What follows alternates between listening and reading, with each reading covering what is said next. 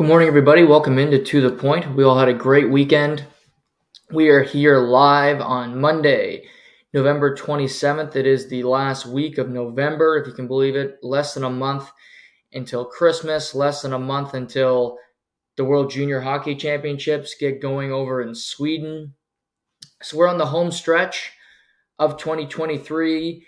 Still a lot to happen before the year is done. So many big, important events, big games NFL, college football. It's just a lot happening. So, today we're going to talk some hockey. Watched quite a bit of it this weekend. Some great games on Black Friday. Saw the Maple Leafs drop a couple over the weekend. We see the Oilers start to turn things around a little bit. We'll get into that. The red hot New York Rangers which is, is still a stunner the way they're playing. They're playing better than Vegas when they've they're having a better start to the season than Vegas Golden Knights, who have kind of I wouldn't say are struggling, but they they've hit a ditch a little bit. They've hit their first rut of the season. Canucks splits. We got we got some stuff to talk about in the NHL world. Also, there's the whole Patrick Kane of it all. Where does he end up? I have my thoughts, and I'll tell you later on the show where I think he will be uh, when he signs with uh, with his respective team. College football, what a weekend!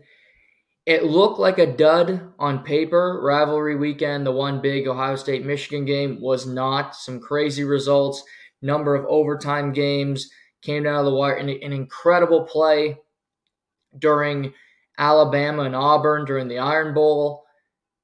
So get ready for that. But it's Monday, and we're starting with the NFL. And the NFL has been a weird season. There's a lot of teams that aren't very good. Patriots come to mind. There, that Giants Patriots game yesterday. Oddly enough, I watched quite a bit of it, and it was almost worse than Jets Giants. It was it was really an offense to football and it was the best Patriots loss in probably two decades. So their fan base should be thrilled today with that with that result. Those teams are, are terrible. The Cardinals aren't very good. We look across the NFL, it's five and six, six and five. That's where everybody lives. Because despite the fact that there's not a lot of great teams and there's a lot of teams that are just you don't know what you're gonna get week in, week out what makes the Philadelphia Eagles so impressive is there's all there's all this parity. A loss can happen at any time. And yet despite all that, they are 10 and 1 for the second straight season. They find ways to win games. And that is a skill in and of itself because there are teams that find ways to lose games. Chargers come to mind. Their opponents yesterday, the Buffalo Bills, could teach a masterclass in how to lose football games. In the regular season, Jalen Hurts has lost three starts in his professional career. All he does is win he's the better version of Jimmy Garoppolo, and that's when they used to say about porn star Jimmy. The Buffalo Bills should have lost to the Kansas City Chiefs on Monday, but they didn't. Despite getting outgained and Hurts not playing all that well and A.J. Brown hardly being involved in the offense, they won the game. Short week, you have to go play the Buffalo Bills, who are coming off a huge win. Okay, you beat the Jets, but hey, fired their offensive coordinator. They're playing better. And we get to this, we get to this game. And the Bills should have won. They had a 10 point halftime lead, just like Kansas City had on Monday, oddly enough. And the Eagles find a way to win. Eagles turned the ball over twice in the first half. I thought Josh Allen had his best game of the season. You might look at that. We'll talk about that Gabe Davis play that would have sealed the game. But I thought he was great. He made good decisions. They ran the football. Joe Brady looks like a pretty good offensive coordinator.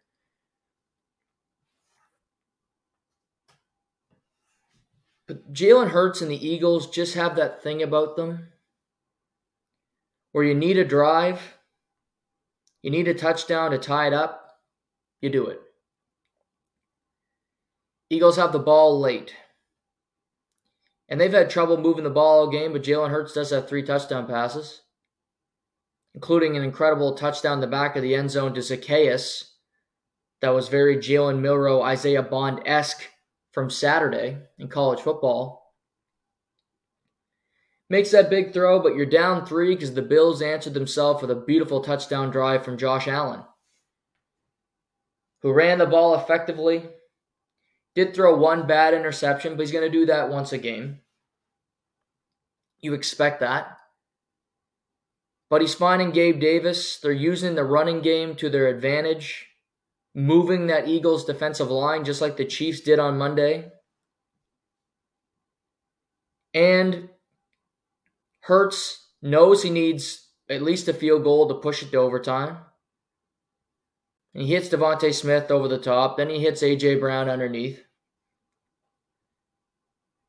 But they take a penalty. It's a fourth and 17. They're not getting much yardage just when they drop back the entire day because Greg Rousseau and Ed Oliver were having a day for the Buffalo Bills. And on fourth and 17, they could go for it or kick a 59 yard field goal in the rain at Lincoln Financial. With the pressure of having Bradley Cooper watch over you, Funny, you can't get Taylor Swift, you have to go to Bradley Cooper. Good for Bradley to go to a game. Now they didn't need to show him a hundred times. I'm saying doesn't have to be doesn't have to be Taylor Swift, Bradley Cooper, male, female. I don't care who it is. They don't need to sh- need to see the celebrity 80 times a game. Trying to stay consistent on that, but they need to show him, need to show his reaction because it's not the same as any other person. But Jake Elliott comes on the field, one of the most reliable kickers in the NFL, and he puts it through the uprights, and the game goes to overtime. Again, the clutch ability of the Eagles doesn't just stick with the quarterback, it goes to the, the place kicker, Jake Elliott, to make that. I don't. Tyler Bass is not making that kick to put the game in overtime for the Buffalo Bills because he missed two field goals during the game. It's just something about this Philadelphia Eagles team, their coach Nick Sirianni, the vibe that they put out. They just know how to win. We go to overtime. Buffalo gets the ball. A great video from NFL Films. Gabe Davis says, We want the football. Brandon Graham said, It doesn't matter, which I love that chirp. Well, Buffalo's moving the ball effectively, running, checking down. Josh Allen with a beautiful scramble, eluding, uh, eluding Haason Reddick on third nine. Then third down, he's looking for Gabe Davis, who had, had over 100 yards receiving. His best game of the season by far. They have a miscommunication, and the pass is not even close. And Sean McDermott former Philadelphia Eagle employee, decides to kick the field goal to put them ahead by three.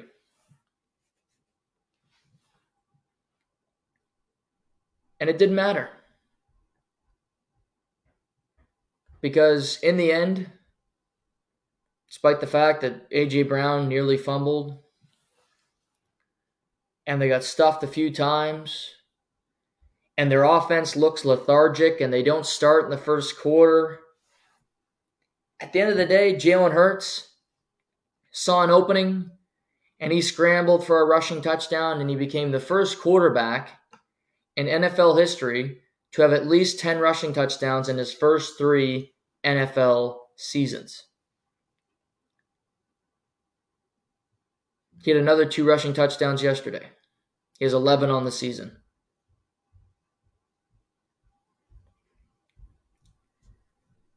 The Eagles aren't doing it pretty. To me, Jalen Hurts is still hurt. I see it every time he takes off. He's not as fast, he's not as elusive. A.J. Brown and Jalen Hurts haven't had a great connection over the last couple weeks. But yet they're winning. They don't have Dallas Goedert, one of the best tight ends in football. Lane Johnson not play at right tackle yesterday, and they still beat the Bills. That is a skill. Find a way to win the game no matter what you have to do. Survive and advance. I've mentioned this. They have a tough schedule. They still got to play the Cowboys again. They have the 49ers next weekend. So they're in the middle of a tough schedule. I think the Bills are a tough opponent, despite the fact that with the loss, the Bills are now six and six and very much could miss the playoffs this season. They likely will with the schedule that's looming for them.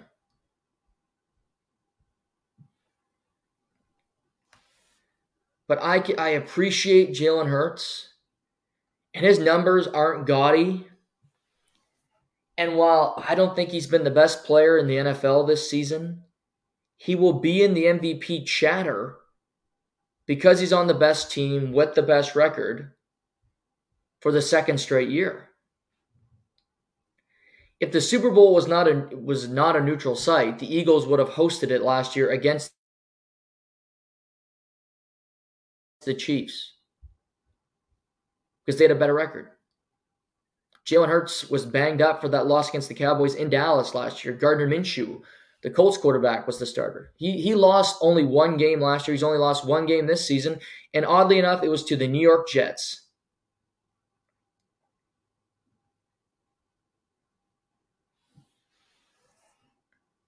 I think the Eagles, if they're going to get back to the Super Bowl, potentially win it, they need to clean some stuff up. Because while I don't consider their losses lucky, I don't consider them skillful or tactful. They just found a way. Which, broad strokes, is not a strategy. It's how it came to be, but it's not something you want down the line you want to have a template. We start games like this. You don't want to be down 10 points at the half every game, which they have the last two weeks. AJ Brown seems pissed off. Doesn't seem happy all the time, yet they're winning. But can he be used more as a weapon? Can he have bigger games? Absolutely. He caught a touchdown yesterday, which was a big thing for him because I think he needed that. He needed that push.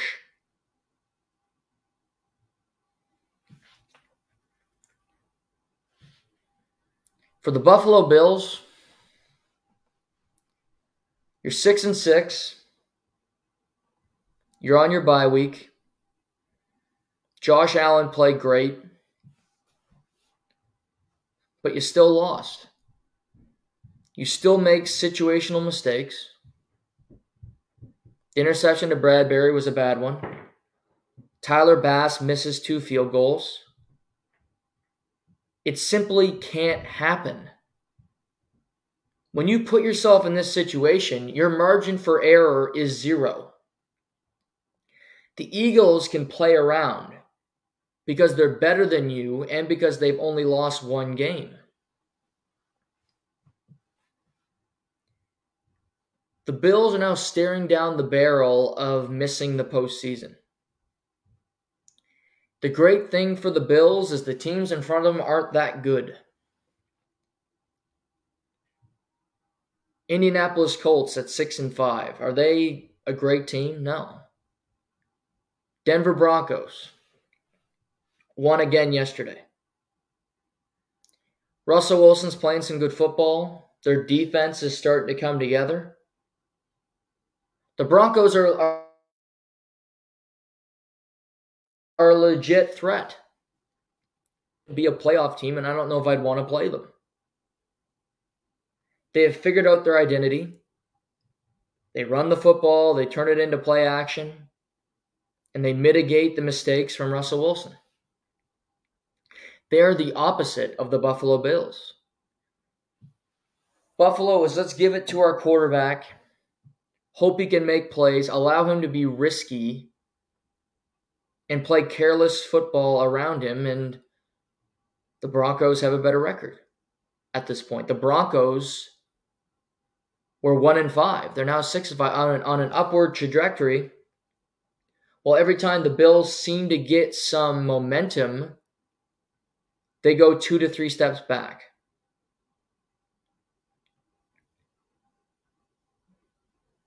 They'll be in there with the Houston Texans, who we'll talk about, who lost yesterday. I don't think the Bills are dead, but I think it's highly unlikely that they make the playoffs. Because can they beat anybody? Yes. Quite frankly, I thought they're going to beat the Eagles yesterday. We come off a bye and you're in Kansas City. Then you host Dallas, play the Chargers, Patriots at the Dolphins. Five games left. They won't be favored against the Chiefs. At home against the Cowboys, I don't know if they'll be favored in that game. Chargers, probably a pick 'em. They're the same team. Patriots to obviously be a heavy favorite, and then the at the Dolphins they won't be. So potentially a favorite in two of their final five games. While other teams get easier roads because they play easier schedules. For the Colts, you get to play your AFC South opponents, which aren't all that difficult. Including get to play the Titans. Broncos has some e- easier opponents down the stretch.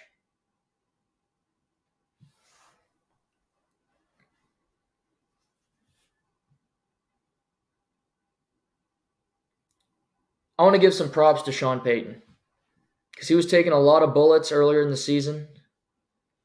He was scrutinized a ton. A lot of columnists in Denver were writing off Russell Wilson. And I think Russell Wilson's playing good football. He's not playing great football. That's a misnomer. Because he's being he's being told it's it's it's dictated to him how the game's going to go. And he's running the game plan, which is no shame in it. But there's a difference. He's not a quarterback that is that makes things happen himself. He's not a Jalen Hurts. He's not a Patrick Mahomes in that sense. But the AFC wildcard race is interesting. Because the Broncos beat the Cleveland Browns yesterday. The Cleveland Browns had a brutal day. Dorian Thompson Robinson, their quarterback, got hit hard and left the game with a concussion. Playing a week, I don't think he'll play. I think it's unlikely he's on the field this coming weekend. PJ Walker, I would go, uh, quite frankly, I would go to Joe Flacco. I know he was just signed, he was in street clothes yesterday. That's who I would turn to if DTR cannot play. But also in the game, my MVP, Myles Garrett, heard something pop in his shoulder and reportedly was wearing a sling when he left the game. So your pseudo backup quarterback and your team's best player get dinged up in the same loss to the Broncos. Could a day go worse for your team?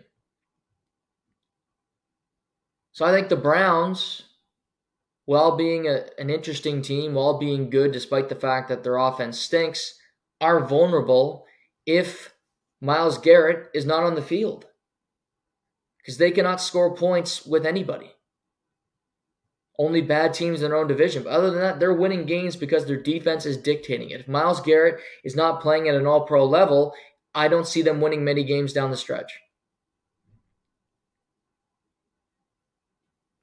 So they become a team that can be had, which does help the Bills. But you got to win some of these games that you're expected to lose. That's the key here.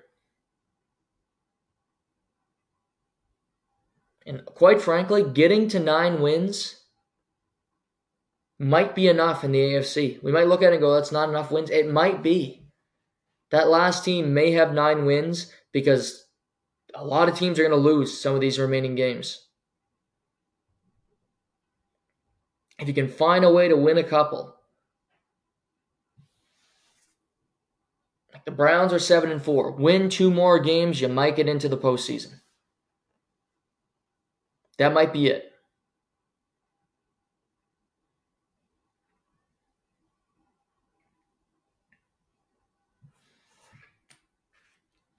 But credit to Denver. But Buffalo, you should have won the game yesterday, and you didn't. Simple as that. A game that could have been yours, you let it slip through your fingers. And that's got to hurt. But Josh Allen played great. He can take that home with him back to Buffalo, but was not enough.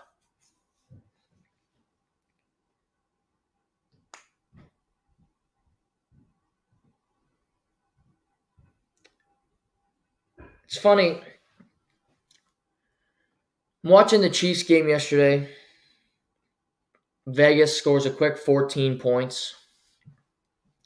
Aidan O'Connell's throwing it all over the field, getting Jakobi Meyers, Davante Adams involved, and I go, okay, well, Kansas City's on their heels. In Kansas City, Patrick Mahomes, there's no better quarterback in NFL history in my mind when a team's down 14 to 17 points because Mahomes just knows how to come back and they know how to win those games. Which is what they did yesterday in Vegas against a divisional opponent. You go through the weekend and you see Jacksonville win, you see Miami win on Black Friday. If Kansas City can put it together, if Kansas City can have Travis Kelce playing the way he did yesterday, with Isaiah Pacheco running through the tackles, Rashee Rice making some big plays, which he has the capability of doing. Kansas City can play with anybody and they can go back to the Super Bowl.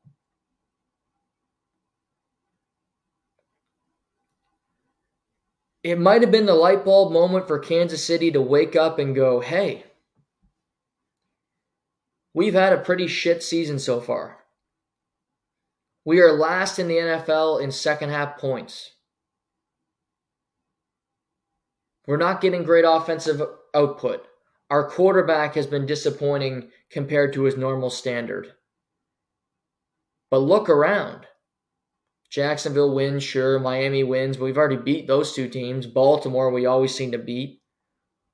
Why can't we be the number one seed again, get a bye, and get back to the Super Bowl? And they can. Kelce looked like Travis Kelce of old yesterday. In space, making big catches. He was all over the field.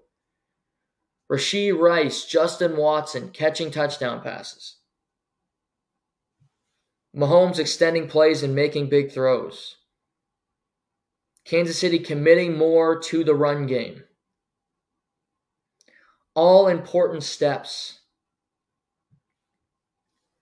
Buffalo did it yesterday. It helped their team. They didn't win, but they should have. Kansas City is doing it more. It's an, it's an important factor into getting better as a team. When you don't have the weapons, when you don't have the firepower, you need to be aware of your shortcomings, of what you don't do well. And I think Kansas City and Andy Reid, who's always been passing game, passing game, big plays down the field. We're going to throw the ball 40 times, run it 12. I don't think Kansas City's going to be able to do that. But you have a back who's physical, who can run between the tackles and make the, the play action available for your offense. Not to mention, Cincinnati's toughest foe over the last number of years had been the Cincinnati Bengals. And Joe Burrow's in street clothes the rest of the year. Cincinnati's not going to make the playoffs with Jake Browning. as good as Ja'Marr Chase is, it's not going to matter. So if you're Kansas City, you're looking around going, who's going to beat us? Who in the AFC should we fear? Okay, the Broncos beat us a few weeks ago. We've won 16 of the last 17 meetings against the Denver Broncos. We've beaten Jacksonville four times in a row, including this season and in the playoffs last year. We beat Miami in Frankfurt, neutral site. We've beaten Baltimore in the past, and they've never been a great playoff team. Pittsburgh, okay, you're going to be scared of Pittsburgh? So when, when you frame it that way, they're a team with a lot of faults, like a lot of other teams. But they have the capability of absolutely getting back to the Super Bowl. Because I saw it yesterday. It was a light bulb moment. We're down 14. We're the Kansas City fucking Chiefs. What are we doing here? How did we let this happen? How did we get so poor that the Las Vegas Raiders who fired their head coach a couple weeks ago and are playing a fourth round draft pick of a quarterback who played at Purdue. They're beating us by 14?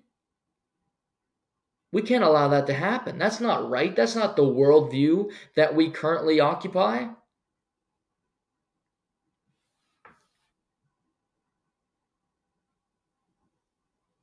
Kansas City is as threatening as anybody when they are put together. When they are all systems go. When they turn both keys and they let off the nukes, they are a threat. They just need to do it consistently because their defense is very good. And their defense are going to keep them in games, but you saw the progression. Yes, it's only the Raiders. The Raiders are five and seven, just like pretty near every team in the NFL. every team was playing somebody five and seven or six and five. So what's the difference between playing the Raiders and playing the Colts? There's not much. You're playing the Raiders, you're playing the Seahawks. Not a whole lot. A field goal here or there, a completion on fourth down. The fact remains, even though the Eagles are two games better than any team, any other team in the NFL, they're not a great team either. They're not perfect. They're not an elite team despite having one loss. Because they have their faults, but they overcome them better than any other team in the league, including Kansas City but we might have seen the light bulb moment for Kansas City where they start to play like the Super Bowl champions, like the team that we know that they can. They didn't get any new players. They didn't panic. Don't go to the scrap heap to sign Jarvis Landry. They used the tools that they had and they won a game on the road down 14. To me, that's impressive regardless of how good the Las Vegas Raiders are. You beat a divisional opponent on the road down by two scores. That's not easy. Kudos to them.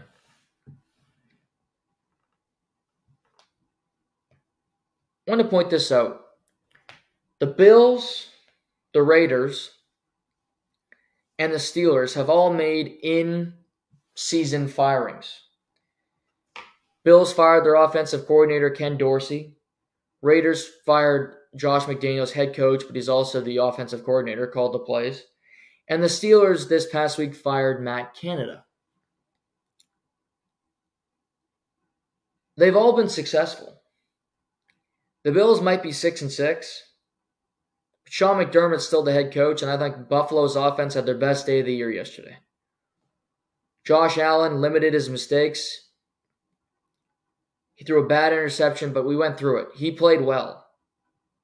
He was surgical, he used his legs. He was he was very good. The Raiders. Aidan O'Connell isn't perfect. I don't think he's their quarterback of the future or anything. But he's at least throwing the ball down the field to Jakobi Meyers and Davante Adams, two pretty damn good receivers in the league. And and uh, Pierce, the new head coach, brought some life to Vegas. They're playing harder. They seem more engaged. They weren't a good team at the start of the year. But he's got them to win a few games, to play hard against the Dolphins on the road, to battle against Kansas City. I'll take it. Then there's the Steelers. First week without Matt Canada, Mike Sullivan, new offensive coordinator. Tomlin came out and said, We're not doing this anymore. It's not acceptable. And the Steelers did Steeler things. Diontae Johnson drops a touchdown in the end zone. On the very next play, Jaylen Warren fumbles.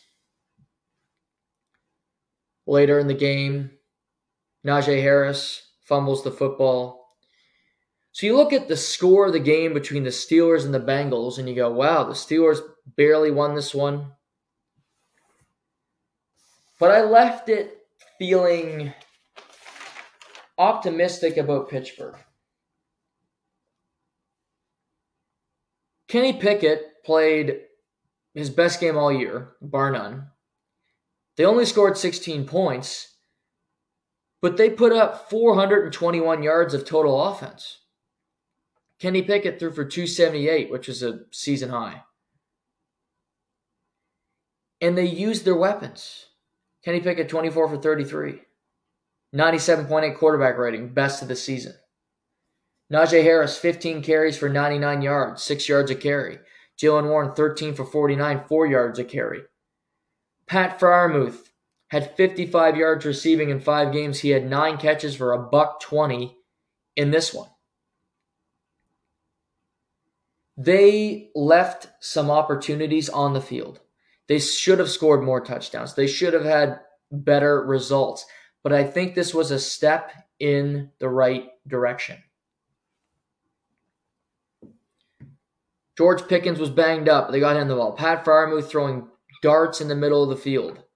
You saw what Kenny Pickett is capable of, and he has great weapons around him. And I talked about the AFC and the bad teams and just the bad quarterback play and bad situations, like the Cleveland Browns and Pittsburgh's own division, that they won't have to deal with anymore. Kenny Pickett's better than DTR PJ Walker, probably Joe Flacco for that matter. They won 16 to 10 against a backup quarterback. That shouldn't happen. They made stupid mistakes, which can't continue to happen. But at the end of the day, the Steelers are 7 and 4. Mike Tomlin put another gem on his on his trophy case with this season with the Steelers. But like it or not, they're still in the fight for the divisional crown with the Baltimore Ravens. They play the Ravens later in the season. You need to see it week over week. See this team continue to get better. But look at the Steelers. They got the Cardinals next weekend, Patriots, at the Colts, host the Bengals at the Seahawks, which isn't as tough a game. I, I, think the Seahawks are going downhill quick. And they finish at the Ravens. That game could be for a divisional crown. Because I don't think the Ravens are winning every game down the stretch, and I think I think very well the Steelers could. Steelers could run the table. Rams, Jaguars for the Ravens at the 49ers Christmas Day host the Dolphins, and then host the Steelers. Much tougher.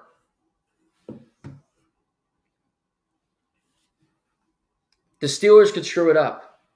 Absolutely. But I saw signs of it coming together. Not to mention TJ Watt's just a flat out monster on that defense. Another two sack game yesterday just him and Cameron Heyward on the field together with Alex Highsmith, they can get after any quarterback and make his day horrible.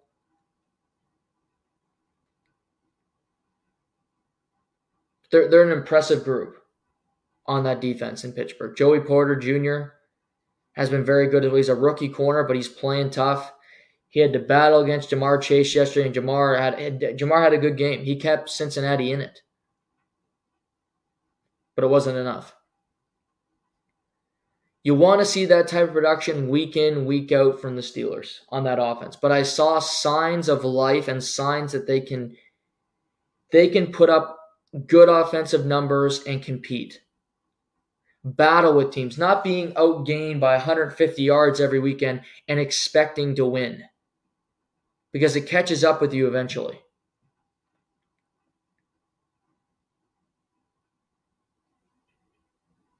But Kenny Pickett had life. He made some good. He made some good plays. And the and Pittsburgh gets a win.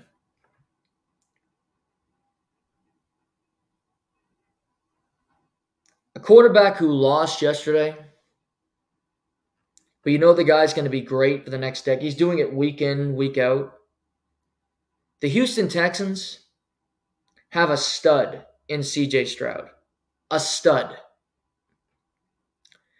His offensive line was out to lunch yesterday, turnstile. A bunch of them got injured. The Jacksonville Jaguars, led by Josh Allen, feasted on CJ Stroud. He got hit a ton. He had to run for his life, evade the pocket. He could have been sacked 12 times yesterday, but he did a really great job at feeling the pocket, stepping out of it, and avoiding some sacks. But he lost a game that down the stretch they could have won. But CJ Stroud sacked four times. He ran six times for 47 yards with a touchdown. 116 quarterback rating. He led the team in rushing. He's finding guys. I mean, he threw a ball on third and 23 to Tank Dell down the field for 50 for almost 60 yards and it comes back on, on a penalty. But there's nothing this guy can't do. Yesterday, Jacksonville was just a bit better. Their defense was better than Houston's. Houston did not sack Trevor Lawrence once. They didn't allow him to run in the pocket.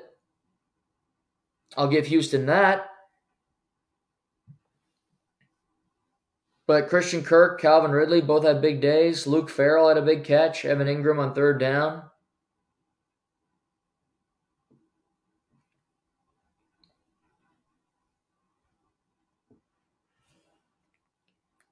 Jacksonville just currently has a better team overall than the Houston Texans. And I think Trevor Lawrence played well yesterday. I think the AFC South is going to have two good quarterbacks one who went first overall, one who went second overall. But I like DeMeco Ryans. I'm not ruling out Houston making the playoffs. I don't think they have a great team. I think they have a great quarterback.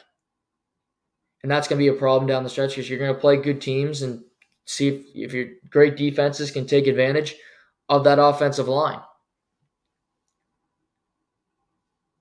CJ Stroud has already figured it out, and he's a rookie quarterback. He's already playing better than half the league, and he's been in the league for five minutes. Making big throws, avoiding costly mistakes, having the, the connection with another rookie in Tank Dell already. Tank Dell's a rookie. Xavier Hutchinson's a rookie. Nico Collins is a journeyman. Robert Woods has been around the league twice, and he and he makes it work with all of them. It doesn't matter. They didn't have Dameon Pierce, their best running back, for the third straight week. And it's still a three point game against the Jags, who were in a divisional round last year against Kansas City. And credit to the Jags, you win a game on the road. That's impressive. But I left that game going, God, CJ Stroud is good.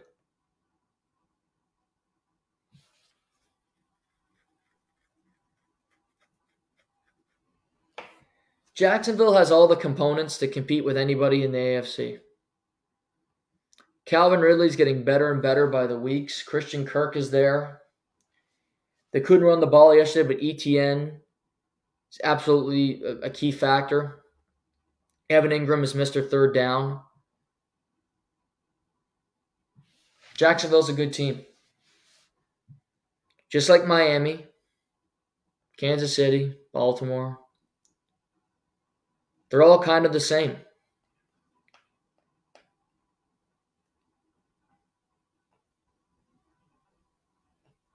The good thing for the Jags, Cam Robinson left the game yesterday, their left tackle. Haven't haven't heard any updates on him yet. Didn't look didn't play the entire second half. Was crying on the sideline. So he very well could be done for a while. The Dolphins this weekend lost Jaelan Phillips, one of the best pass rushers for the season. Playing against the Jet, the Jets on that MetLife field, blown out his Achilles. Daniel Jones did it at MetLife, Aaron Rodgers did it at MetLife, and now Jaelan Phillips tears his Achilles at MetLife Stadium. Taking three prominent NFL figures take their seasons away from them. That turf.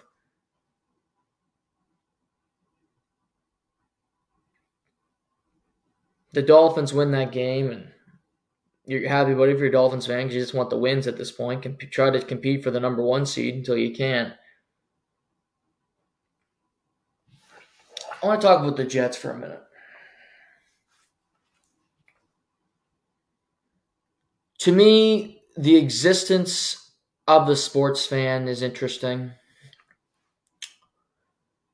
How do you come to be a fan? You usually get it from your parents, or you find some obscure team that you want to root for because your your friends don't even know about them. So you, you take that team. Grew up being a Maple Leafs fan. It was a sad existence. I didn't have many fun days as a Maple Leaf fan. I can't even remember a fun one. maybe 04. That was a second round loss with Jeremy Roenick. Also grew up a Dolphins fan. Didn't have any fun moments because I never saw a good Dolphins team in my fandom in my life. Then I dropped all allegiances and now I don't care. But in my when I was a fan, I didn't have a whole lot. Probably my best memory was seeing Dirk Nowitzki, my favorite NBA player, win, beat LeBron James, aka the Frozen One in the 2011 NBA Finals. That was a lot of fun. It was also just as fun to see the Celtics not win, but that was my viewpoint then.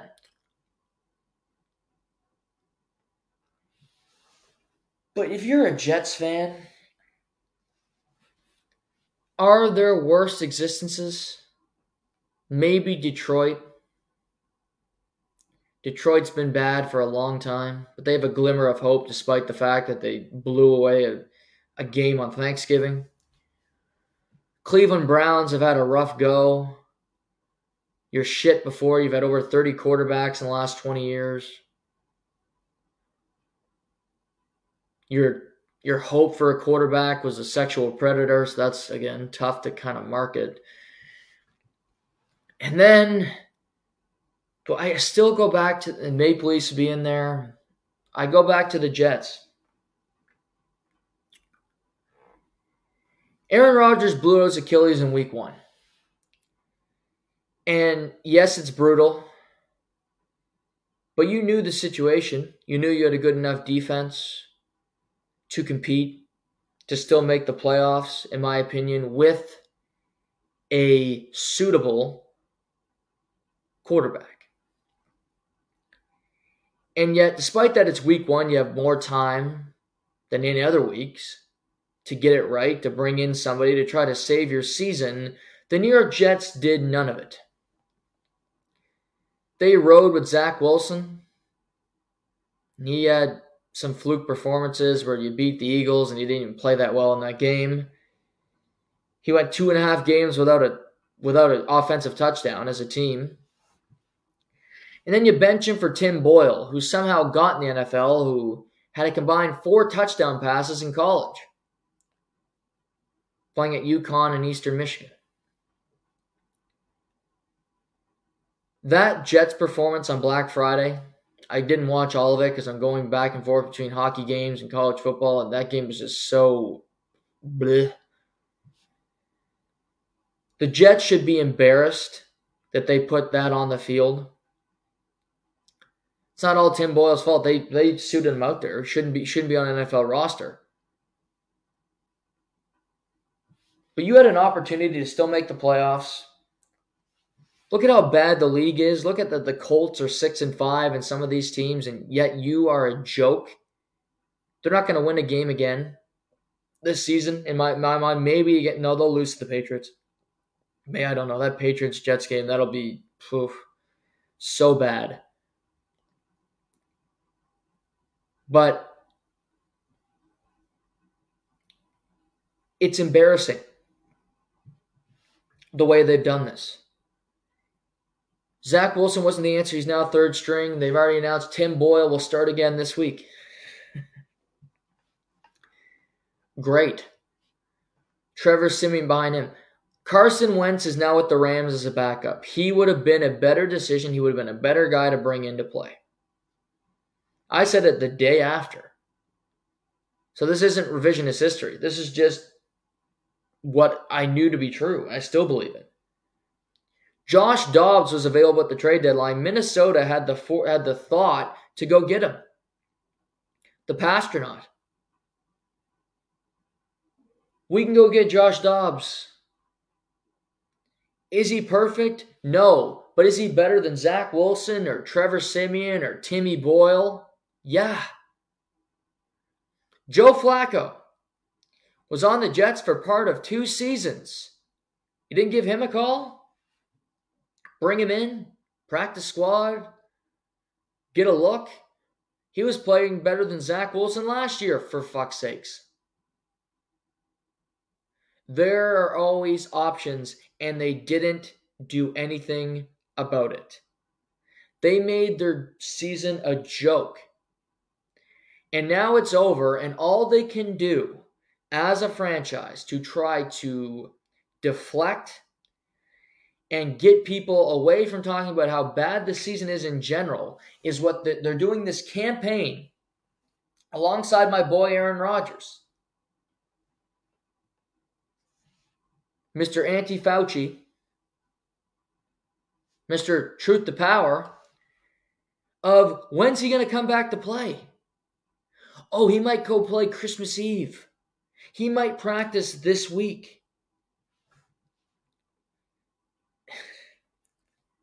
It's not going to happen.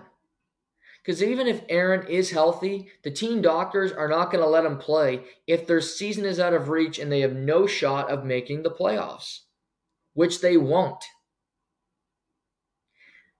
So I can appreciate the Jets trying to find some, trying to deflect, trying to find another way to frame this conversation. Not that, oh, we got Tim Boyle on an NFL field in 2023. What? But no, don't don't worry. Sure, it hasn't gone great so far, and we got embarrassed at home to the against the Dolphins, a division rival, and we threw a Hail Mary pick six, which is hard to do. Our, our Lord Savior Aaron Rodgers might be back in the third to last week of the season on Christmas Eve, guys. He might come play. Prove to everybody that he's better than science. Which I'm rooting for Aaron Rodgers to come back, but it's not going to happen because there's no. If they're four and ten, who cares? Why put him out there and risk injury three months after blowing out your Achilles? The risk is not worth the reward. To win a game to get a worse draft pick at that point, just commit to Tim Boyle. Let him play out the season. The Jets could have done better. They could have salvaged the season and made them a more competitive team and at least been a wild card club. But Joe Douglas and the ownership group did nothing, and they deserve the blame for this. Robert Saleh has to look at his depth chart and go, I have to either play Zach Wilson, Tim Boyle, or Trevor Siemian. No option's a good one. They believe that Aaron Rodgers is going to play every game and Zach Wilson would be a good enough backup. They knew Zach Wilson was not a good enough backup last year. They benched him twice. And Mike White played better quarterback than Zach Wilson. So they were well aware of what Zach Wilson was capable of. and it wasn't enough to be competitive, and it wasn't enough to make the playoffs. So if we're going to bring in a guy who's 40, if something, we're going to hope nothing happens to him, but if something does, we're screwed and we're going to do nothing to counteract it. If I'm Garrett Wilson, Sauce Gardner, Quinnen Williams, a leader on that team, I'm furious because you just wasted one year of my career when we could have at least fought down the stretch to see what we could be with a Carson Wentz or somebody else like that who is better than the alternative. But no, we're just going to stick with the status quo. Guys that we have on the roster. Tim Boyle's with the with the Jets because he's good buddies with Aaron Rodgers. He can't play. He can't play. Couldn't play in college. And yet he got an NFL job. Old Tommy DeVito is better than Tim Boyle. Tommy DeVito, who got his second straight win yesterday against the Patriots. Somehow, some way. Mac Jones benched for like the fourth time this season. Other results yesterday Falcons beat the Saints in a turnover fest, just errors all over the field. Derek Carr throws a pick six to Jessie Bates, two interceptions by Desmond Ridder. He does throw a nice touchdown pass to Bijan Robinson. Bijan had two touchdowns on the day, finally giving him the ball in the red zone. NFC South's a train wreck. Saints five and six, Falcons five and six, Buccaneers four and seven. Carolina Panthers, who lost again yesterday to Tennessee, they're 1 and 10.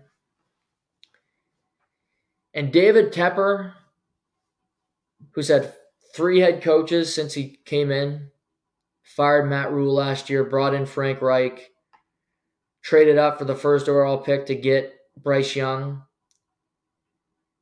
There were reports yesterday it's not going well internally, growing frustration. And it very well could be Frank Reich one and done in Carolina. Another new head coach. They don't have their first round pick. It's going to the Bears. CJ Stroud's playing unreal for the Texans. Carolina's just they find ways to lose. There was a game yesterday I thought they could compete and potentially win but Tennessee gets the better of them. Colts edge the Bucks. Jonathan Taylor, a couple rushing touchdowns. Gardner Minshew. Like I said, they're now six and five. Thanksgiving.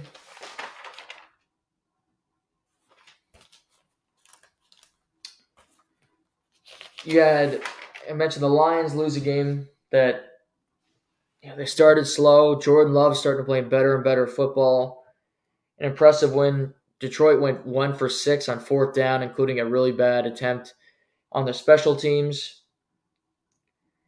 Dallas beats up on the Washington football team. A huge fourth quarter. DaRon Bland had his fifth pick six of the season, which is now a single season NFL record.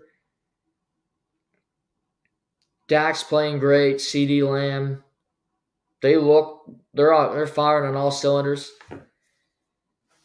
Big thing after that game is Ron Rivera fired Jack Del Rio, the defensive coordinator who's been there for four years.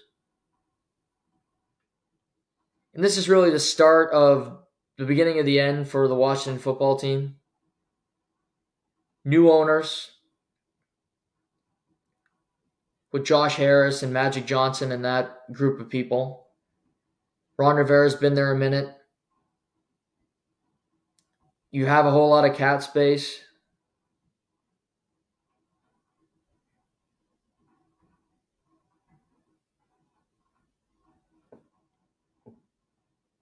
It's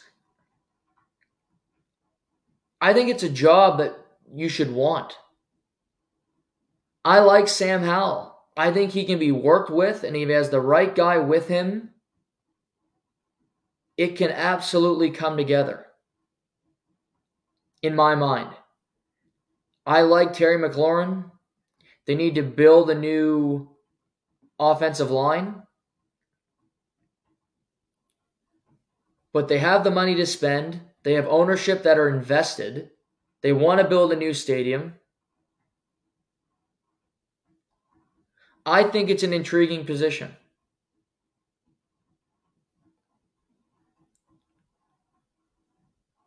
And it'll be it'll be good for somebody.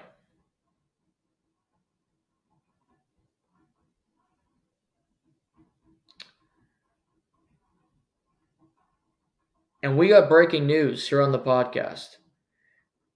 Just talk, oddly enough, I just talked about this. And wouldn't you know it, it comes true. Ian Rapoport of the NFL Network. One and done. The Carolina Panthers have fired coach Frank Reich, sources say, moving on before his first season is over.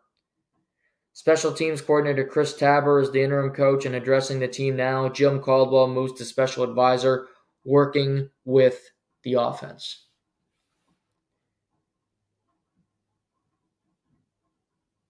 I think he got a five year deal to go to Carolina. So they're paying Matt Rhule for the next three years, I believe, to coach at Nebraska. Miss not be bowl eligible. But they're paying part of Frank Reich's salary at Nebraska. Sorry, uh, Matt Rhule's salary. And now Frank Reich, who was head coach in Indy, comes over to Carolina, gets fired before his first season is done. 11 games, they're 1 in 10. Bryce Young has not played good football hasn't been developing. There's a team without an identity. Yesterday, Bryce went 18 for 31, 194, sacked four times, lost a fumble. To be fair to Frank Reich, there's the talent on this team is horrible. They don't have talent. Adam Thielen's their top dude, and he's an aging player. Miles Sanders was a cast off from the Bills. He's your best running. Chuba Hubbard, I like. I, of course, you like him. He's a Canadian. Played at Oklahoma State. Was a good running back. But I mean, he had five catches yesterday, 14 carries. I mean, he's he's their top person on the offense. Check down happening.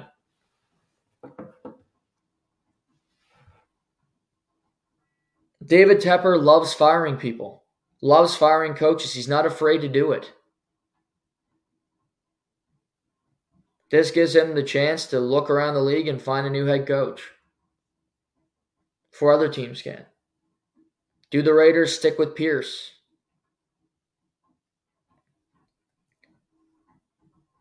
I don't think Carolina is that desirable of a job because David Tepper fires people like crazy. The only thing is, if, if you're going to get a long term contract, you'll at least get paid if he fires you, like Frank Reich will.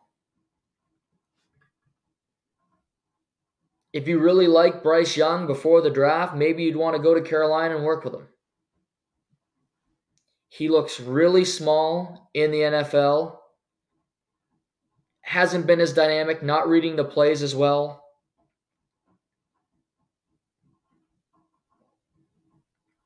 How much authority do you have with an owner like that who's so involved? Of have to look at that and worry about it. It's kind of like working for the Dallas Cowboys, where Jerry Jones has his hands on everything. And I know I wouldn't like that. You want to be able to do your job without somebody looking over your shoulder every second on every little decision that you make.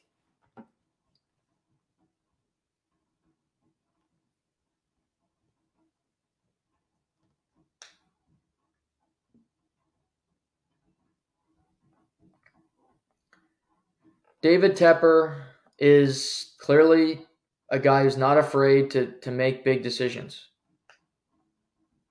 to swing for the fences.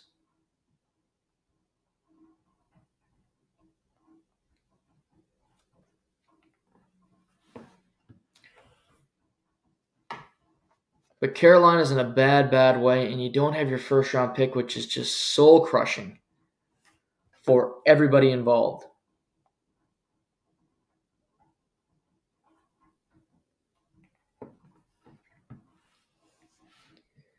We're starting to see more and more firings in season. Two head coaches now fired in season in the NFL Josh McDaniels and Frank Reich.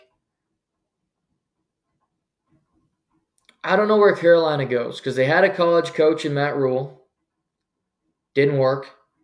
Go to Frank Reich, who's an NFL guy, quarterbacks coach, and you fire him before the season's over. Do you go to a guy who's kind of established, who's been a veteran of the uh, as an NFL head coach? I'm trying to picture a guy who would be available.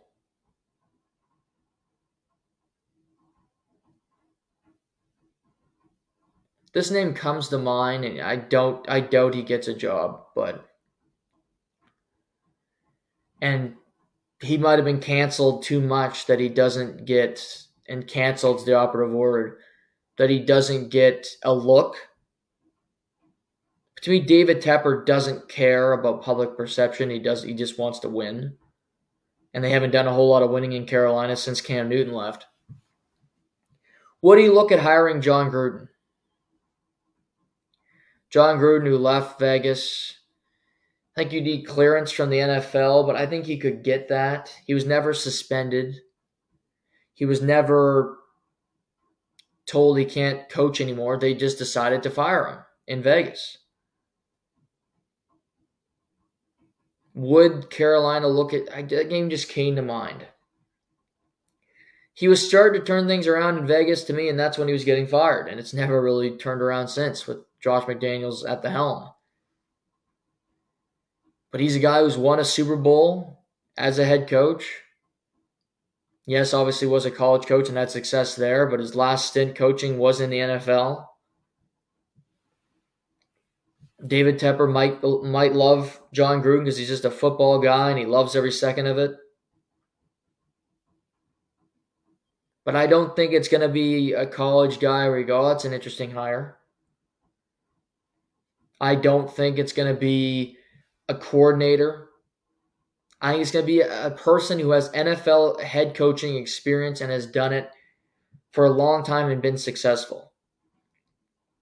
Frank Reich was a guy who had success in Indy, but to a certain extent. He never won a playoff game there. He worked with a lot of old quarterbacks Philip Rivers, Matt Ryan. But ultimately never got them Jacoby Brissett, but never got them over the top. But the Panthers have the have the option to search first unless Vegas is already doing it and not telling Pierce that they'll be moving on from him.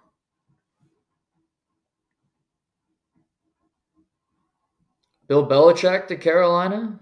Dun, dun, dun. Don't see it, but maybe.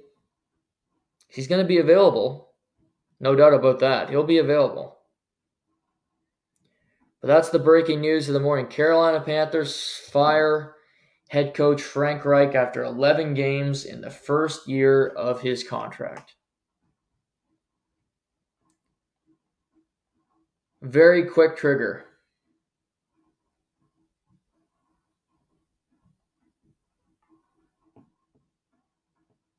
I don't think Frank Reich ever wanted Bryce Young as his quarterback, and that might be part of this. hopefully he can get some help with the next coordinator that knows how to put a game plan for him. If that happens, I think he'll be successful. Because he was damn good. I still believe he can be a good player. For Dan Orlovsky, talk about this a ton. Thing. He's got a tough situation around him right now. But he can find somebody who believes in him, he can be successful. But that's what's happening in Carolina. Let's move to college football. This weekend was a wild weekend.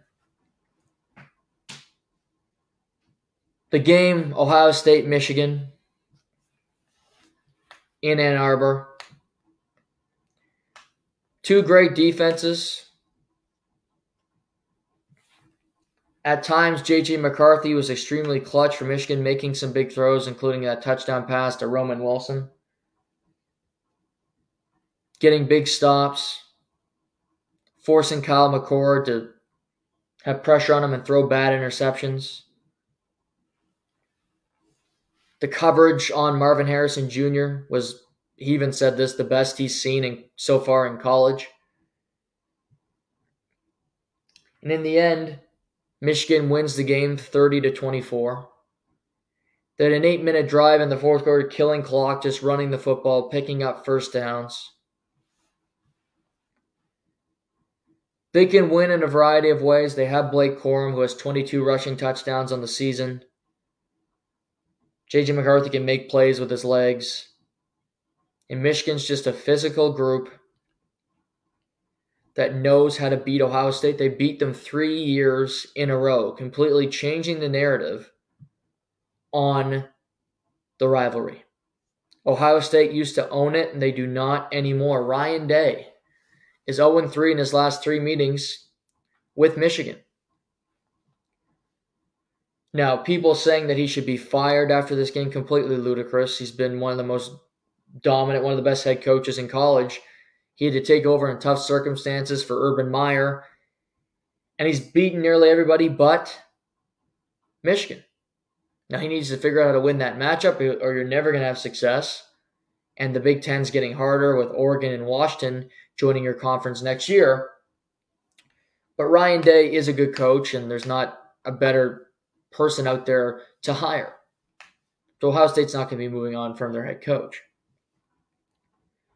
Michigan survives the three games without Jim Harbaugh. He will be on the field coaching this Saturday when Michigan plays Iowa in the Big Ten title game, which Iowa won this weekend. And one of my, this is a degenerate bet that I made on Friday. Iowa, Nebraska. The over under was 26. I took the under, as I tell you every week. Take the Iowa unders, they pay you money. I took the two quarterbacks to throw a combined under a combined 200 yards passing, which hit, and I took Iowa plus two and a half, and they went into Nebraska and won the game. You look at Iowa on paper, 10 and 2 season, really great team. Only should have one loss because they got gypped against Minnesota, but they're not. Their offense is putrid. They will get destroyed by Michigan this Saturday. Iron Bowl, Alabama, Auburn. Auburn does what they do when they play Alabama. They play them tough, limit their offense, don't give them big opportunities, and it looks as though Alabama's dead to rights. Fourth and 31 after a bad snap and a tackle for a loss.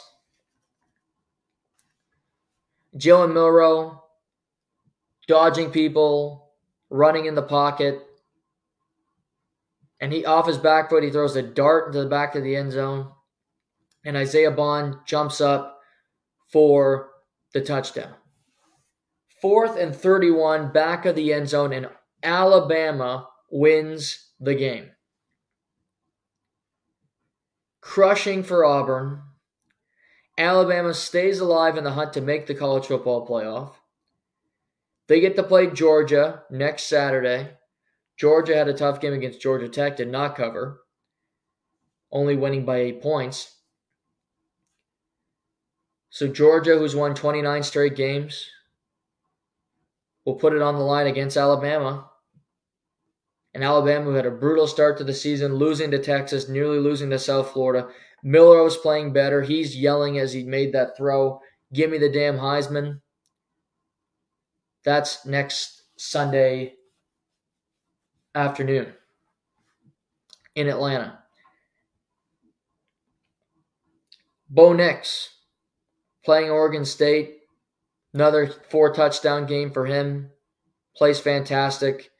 31 to 7 domination. And they lock it in that they're going to the Pac 12 title game. Washington, on the other hand, Washington survives like they did against Oregon State. Beat Washington State by three points on a walk off field goal. They remain undefeated. And next Friday night, Oregon, Washington. If Washington can win that game, they will be in the college football playoff. I don't think they're going to win that game because I think Oregon's better. But the Pac-12, the last Pac-12 title game ever, will be Friday night. I think it's going to be a heavyweight fight between two really good teams with two great quarterbacks. Florida State, we know their situation. They're five in the country. Jordan Travis, their quarterback's out. Rodemaker's a backup. He comes in. They go to the swamp to play Florida. Slow start to the game. Only score three points in the first half. But Florida State rallies. Rodemaker makes some plays when he has to. And Florida State goes on the road and wins a game 24 to 15. Rodemaker only threw for 134, 5.4 yards per attempt. But Benson had three touchdown rushes, 19 carries, 95 yards. They escape with the win. That's all that matters for Florida State at this point. They get Louisville next weekend. Louisville lost to Kentucky, so they now have two losses. But if Florida State can win on Saturday, I don't see how they don't get in. You're an undefeated team. Doesn't matter that you don't have your quarterback. You beat everybody in your schedule. You beat LSU, who the committee really likes. You beat Miami. You'll have beaten Louisville, who will be a ranked team with only two losses. So that's what's happening there. But it's still a lot to be decided because the committee will be out tomorrow night. I think it's going to be Georgia, Michigan, Washington, and Florida State. I believe Oregon is going to be five ahead of Ohio State. It'll be Oregon, then Ohio State, Texas, Alabama. Here's the thing. It becomes interesting. Michigan's going to win. They're, they're beating Iowa. There's no threat. If Alabama can beat Georgia, then you, Georgia has a loss and Alabama has one loss. If Washington loses to Oregon, then Washington has one loss, Oregon has one loss, Florida State loses, they're done. It can get interesting if there's a couple losses next weekend. Because then the committee would have to look and go, Oregon has one loss, Ohio State has one loss, Texas has one loss, Alabama has one loss, but they beat they beat Georgia, who have won the last two national championships, and have won 29 in a row, and we're number one in the country. But how do we put Alabama in the college football playoff over Texas, who Texas beat this season? Alabama's only loss. So then in that situation, do Georgia, Alabama, and Texas all go in? And you keep out a Pac 12 team? Which to me is bullshit. Because I think Oregon's better than Texas or Alabama, quite frankly. So a lot of drama can still happen. There's a lot still to be decided in college football as we head into conference title weekend. We had some blows. Texas won on Friday 52 to 7, Oregon 31 to 7, Penn State 42 to 0 over Michigan State. Jeff Lebby, who was the offensive coordinator at Oklahoma, he's becoming the new head coach at Mississippi State. So they're hiring him. It sounds as though Texas A&M is going to hire a head coach sooner rather than later. It could be today. There was thought it was going to be Mark Stoops at at Kentucky, but he said no. He said he's going to stay at Kentucky after getting a big win that wouldn't have been the right hire. It's actually going to be Mike Elko, who was the head coach at Duke, had a very successful year. Ran into some tough luck with the injury to Riley Leonard, but he's going to Texas A&M to take that job, replacing Jimbo Fisher. He's going to the SEC. Here's the thing. A&M's had no success in the SEC in a long time. You were having some success in the ACC because you're playing against bad schools, quite frankly. And Clemson had a bad year, and the University of Miami has been shit for a while. You're joining the SEC, and now Texas is joining, and Oklahoma. Alabama's still there. Georgia, ever hear of them? Ole Miss. Missouri, who's a top 10 ranked school. You have to deal with all those teams. You don't have to deal with that. In the ACC, you get that nice little Virginia Tech game or you get that nice against Virginia, any of the any of the Virginias, you get those games, or Wake Forest. Even a Notre Dame game isn't horrible. There's not a whole lot of cupcakes in the SEC other than the week before the last week of the season. You'll play UC Chattanooga and get a big win by 50. But beyond that scheduled game, there aren't a whole lot of gimmies. So I understand Mike Elko's probably getting a massive pay raise to leave Duke to go to Texas A&M. Don't I don't begrudge him at all. But just know what you're walking into. You have to recruit better. You have to win more games. You have, just be aware of what is in front of you. A whole lot of pressure, a fan base that cares maybe more than any other fan base in the sport and a fan base that has not won in a long time. But it not take them long to fire Jimbo and bring in their new guy.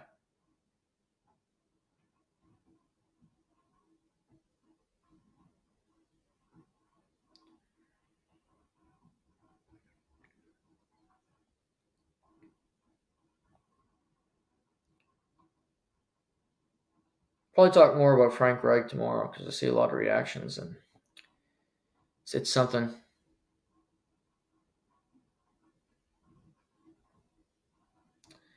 David Tepper wants to be the new Jerry Jones. That's that's really what's happening. What's happening here? He wants to be the new Jerry Jones, but we shall see. Let's move to the NHL. Lots happening. I mentioned New York off the top. They're playing great hockey. Chris Kreider's already up to 13 goals in the season. Saturday scored a shorthanded goal and a power play goal, same game. He that's that's Chris Kreider to a T. Work his ass off and keep that team chugging along. They beat their division rival, the Flyers, and then beat Boston on Saturday afternoon. So they had a very successful weekend. Injury news Taylor Hall done for the season knee surgery. Tough news for Chicago. And they also have the Corey Perry incident. Nobody's talking about what happened. He's just not around. He's out for the foreseeable future, according to head coach uh, uh, Richardson. So, Luke Richardson. So, I don't know. With, with Corey Perry and Milan Lucic, there's a lot of shit going on right now that you don't really get into in the, in the NHL. Leafs news John Klingberg placed an LTIR Sounds like a hip problem.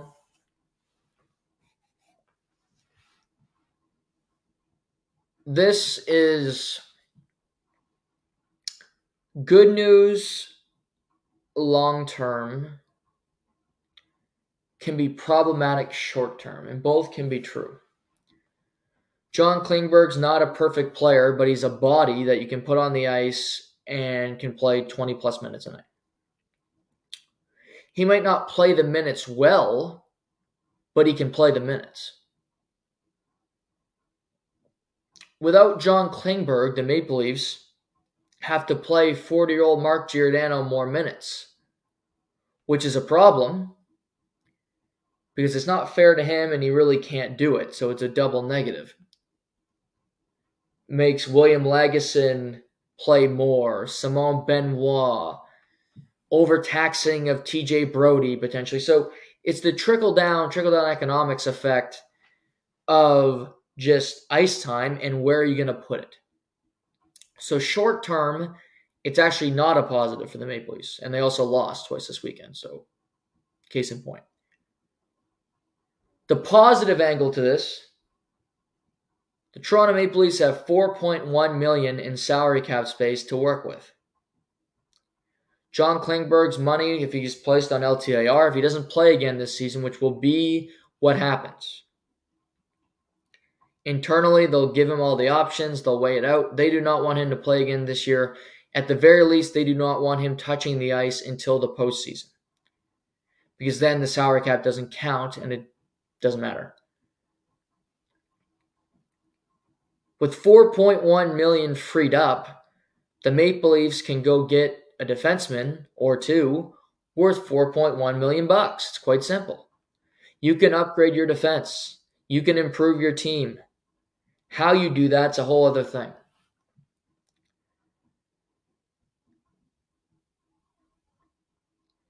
Teams are not going to trade a T-bone steak for a bag of fries just because the Toronto Maple Leafs and they need help. I know Leaf fans on Twitter have a hard time grasping this concept, but it's just the truth. You're not going to trade Nikita Zadorov for a, a bag of skim milk. The Calgary Flames are not going to give you Chris Tanev just because they feel bad for you. And Tree was the former general manager in Calgary. That's not how business works, and that's not the way it will go down. Trades need to happen and they need to be fair value shared on each side. And while I think Chris Tanev would be a welcome addition to the Maple Leafs, and while I was, if I was Toronto Maple Leafs GM Brad Treliving, I would be trying to get Zadorov and Tanev on my team together in a respective trade. I'm not sure Calgary's ready to do it. They're competing. We've been through this. I don't think Calgary's a great team. They have a really tough schedule going in just uh, remaining until Christmas. So I think they'll learn quite quickly where they are in the pecking order, where they sit.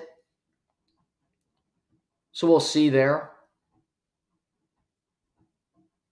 But despite the fact that the Edmonton Oilers have been a complete joke, they are only four points ahead of them. So they haven't been great. The Edmonton Oilers only six points out of a playoff spot with two games in hand on the Seattle Kraken. So things can happen.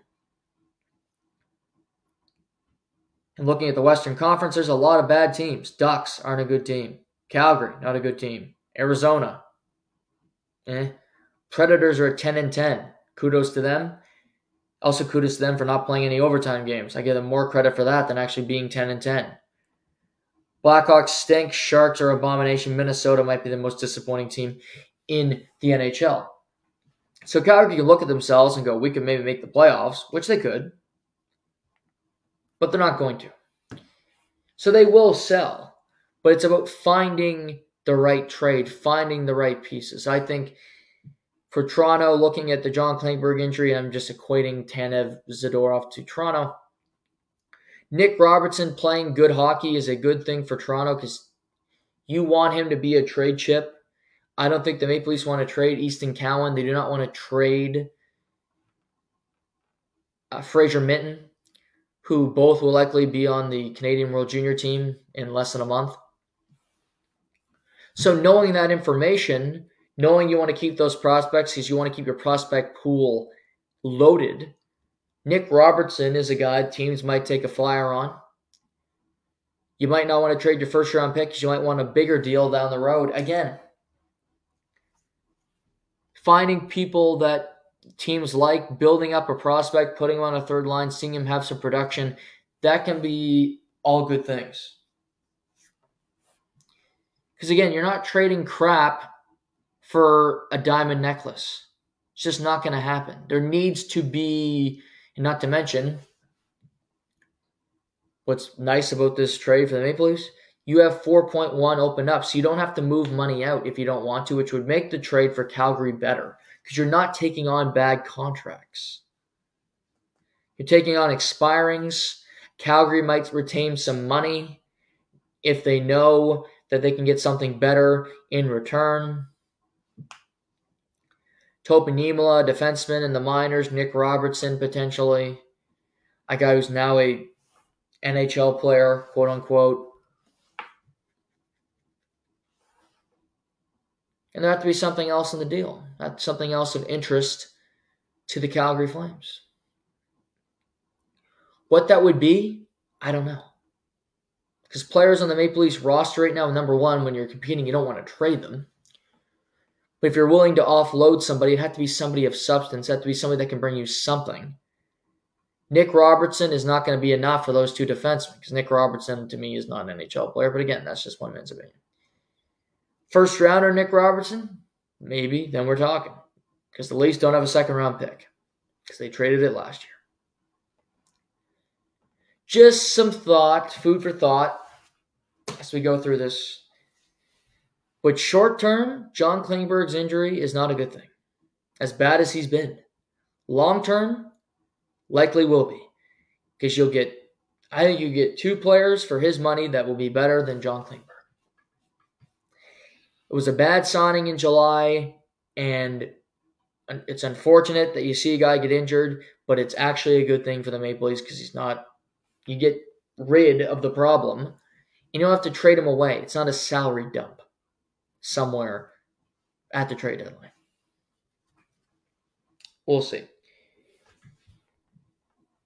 What else? Yeah, the team Maple Leafs just didn't play well. I mean, they play at times they did this weekend, but they find ways to lose games. I talked about this. There are going to be a lot of games where they give up scoring chances. They get a lot of scoring chances. I look at their top line: Matthews, Marner, Knies. It's not working for me.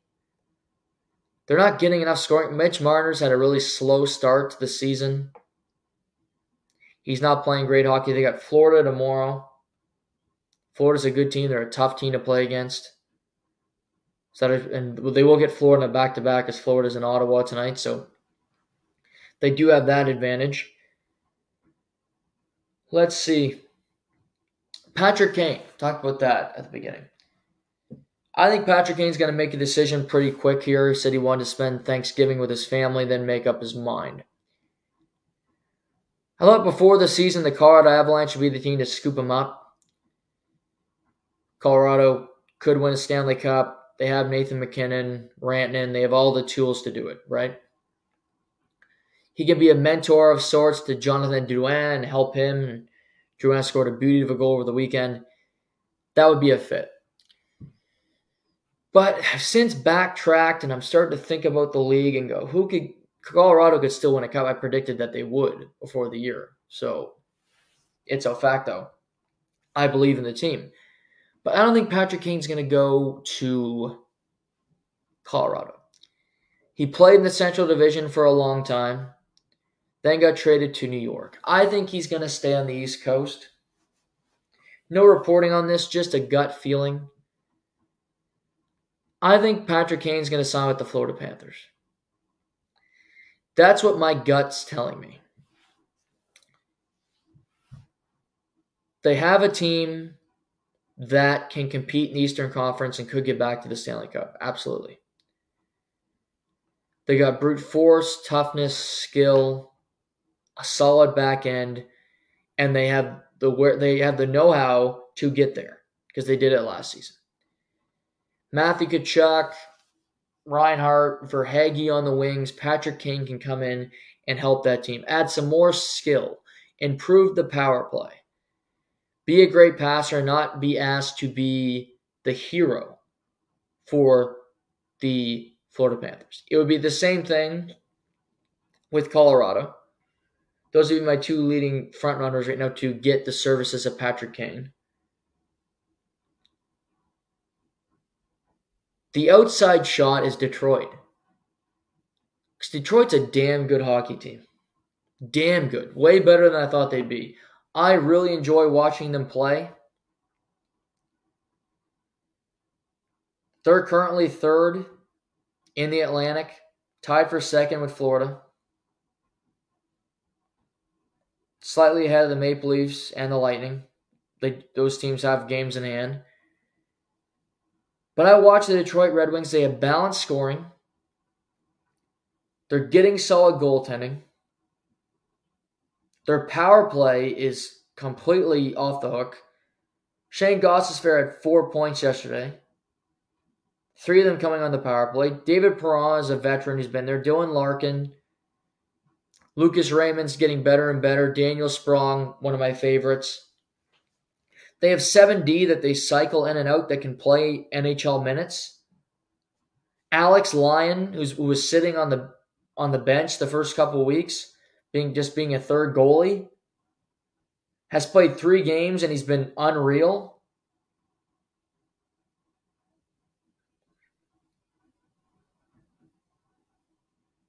He played. He got Florida to the playoffs last year when Bobrovsky was hurt. Detroit brought him in as a number three, and he's emerging as their number one.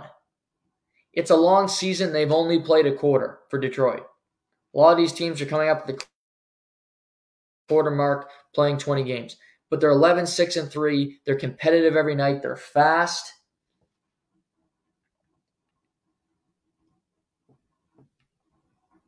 Lightning, Maple Leafs, good teams. Absolutely. Capitals are a mirage to me. You have the Islanders in there, the Penguins, the AARP Penguins, who have been up and down all year. Buffalo, inconsistent. Ottawa has only played 16 games. They have a lot of games to make up after going to Sweden, having time off. But I could see Detroit luring Patrick Kane over to play with them because they got a young team and they could be a playoff team this year and compete. But I'm going to go with the Florida Panthers because I just think they have the firepower and the, the he, that's the place to go. 100%.